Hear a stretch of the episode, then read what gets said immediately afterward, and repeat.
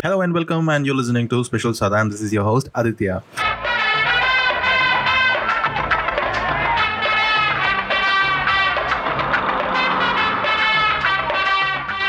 இன்னைக்கு மெட்ராஸ் டே ஸ்பெஷல்ன்றதுனால நான் என்னுடைய ஃப்ரெண்டை கால் பண்ணி மெட்ராஸை பற்றி உனக்கு என்னென்ன தெரியும் என்னென்ன பிடிக்கும் என்னென்ன மிஸ் பண்ணுவேன் அப்படின்ற மாதிரி சில விஷயங்கள் நான் இன்னைக்கு கேட்கலான்னு இருக்கேன்.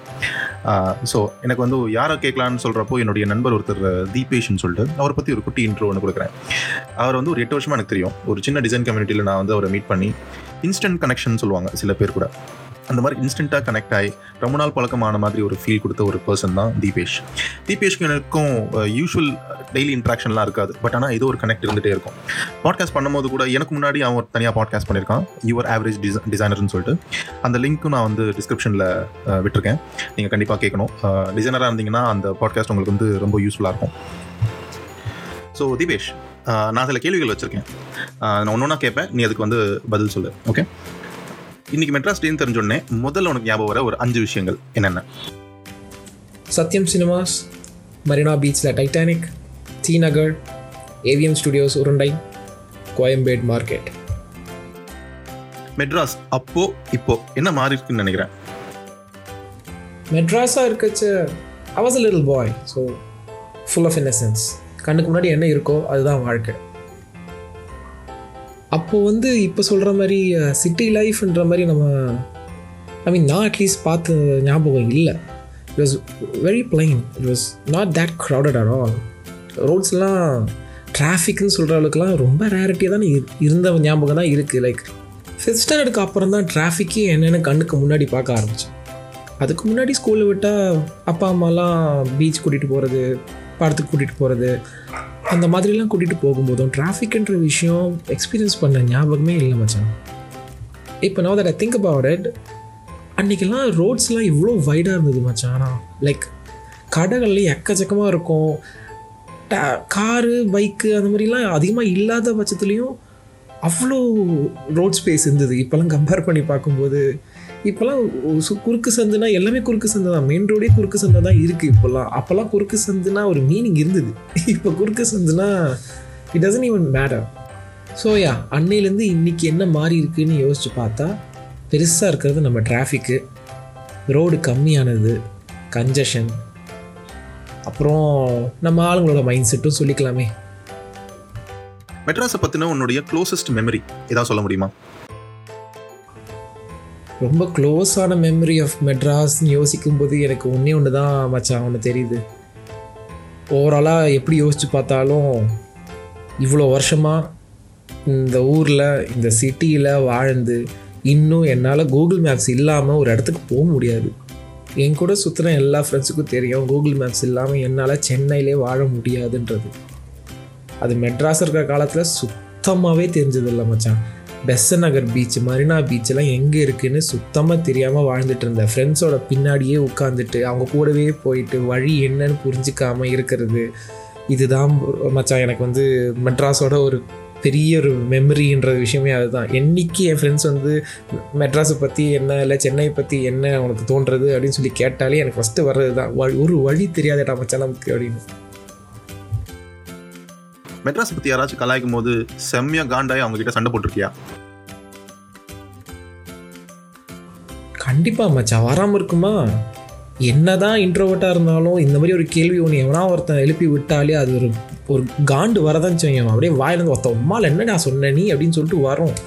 என் மனசில் இருக்கிற அந்த கோயம்பேடு ஸ்லாங்கெல்லாம் அப்படியே வெளியே கொட்டி கொட்டி வரும் ப்ரோ அதெல்லாம் சொல்லாமல் இருக்க முடியாது.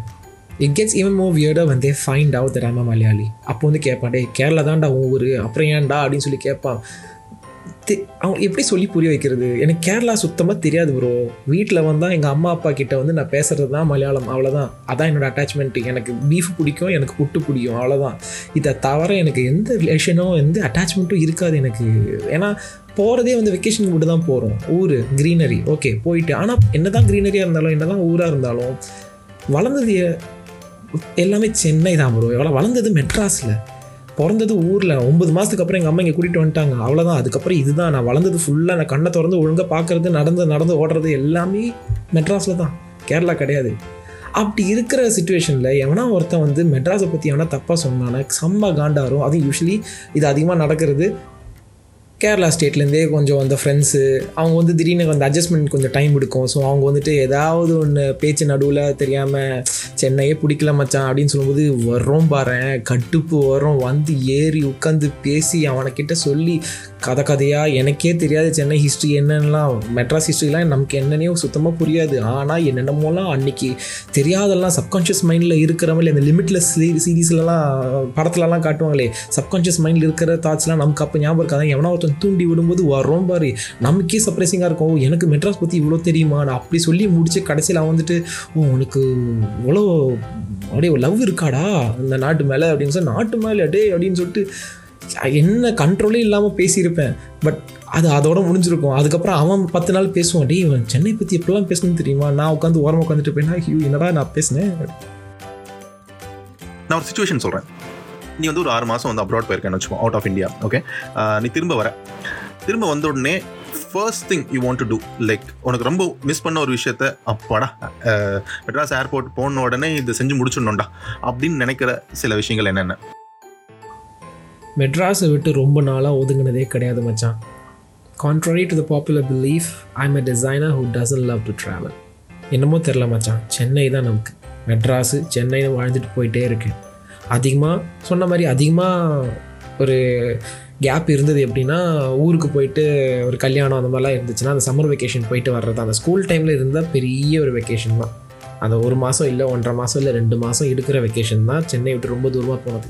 But for the sake of argument let's say ஒரு ரெண்டு மாதம் நாலு மாதம் இல்லை அஞ்சு மாதம் ட்ரிப்லாம் அடிச்சுட்டு நான் வந்து பெரிய ட்ரிப்பாக அடிச்சுட்டு நான் சென்னைக்கு வரேன்னு வச்சுக்கோங்களேன் பண்ண போகிற ஃபஸ்ட்டு விஷயம் நேராக நேராக பெசநகர் பீச்சு வேறு எதுவும் கிடையாதுங்க. நேராக பெசநகர் பீச்சு ஓகேங்களா? பெசநகர் பீச் போய் அப்படியே ஓரமாக அந்த ஷாக்கு பக்கத்தில் போயிட்டு நல்ல ஃபிஷ் ஃப்ரை சாப்பிட்றது.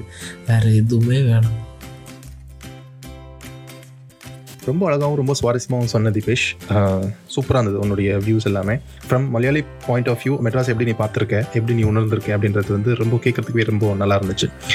ஃபர்ஸ்ட் ஆஃப் ஆல் ரொம்ப தேங்க்ஸ் உனக்கு உன்னோட நேரத்தை செலவழிச்சதுக்கு. Uh, நான் கேட்ட உடனே இந்த மாதிரி ஒரு புதுசாக பாட்காஸ்ட் ஆரம்பிக்க போகிறேன் அப்படின்னு சொன்னோடனே உன்னோட சப்போர்ட் ரொம்ப ஜென்யூனாக இருந்தது ஆத்மார்த்தமாக சும்மா சப்போர்ட் பண்ணுறேன் அப்படின்ற மாதிரி சொல்லாமல் you really showed up and I'm really grateful கண்டிப்பாக நிறைய எபிசோட்ஸ் பண்ணுவோம். இந்த பாட்காஸ்ட் நிஜமாகவே உங்களுக்கு பிடிச்சிருந்ததுன்னா ஃபாலோ பண்ணுங்கள் ஃப்ரெண்ட்ஸ் கிட்ட ஷேர் பண்ணுங்கள் அண்ட் உங்களுடைய கமெண்ட்ஸும் வந்து ஷேர் பண்ணிங்கன்னா எங்களோட இம்ப்ரூவ்மெண்ட்ஸ்க்கு வந்து நல்லாயிருக்கும். அண்ட் நிறைய கண்டென்ட் கொடுக்கணும்னு ஆசையாக இருக்குது உங்கள் சப்போர்ட் இல்லாமல் அது பண்ண முடியாது. Please support us thank you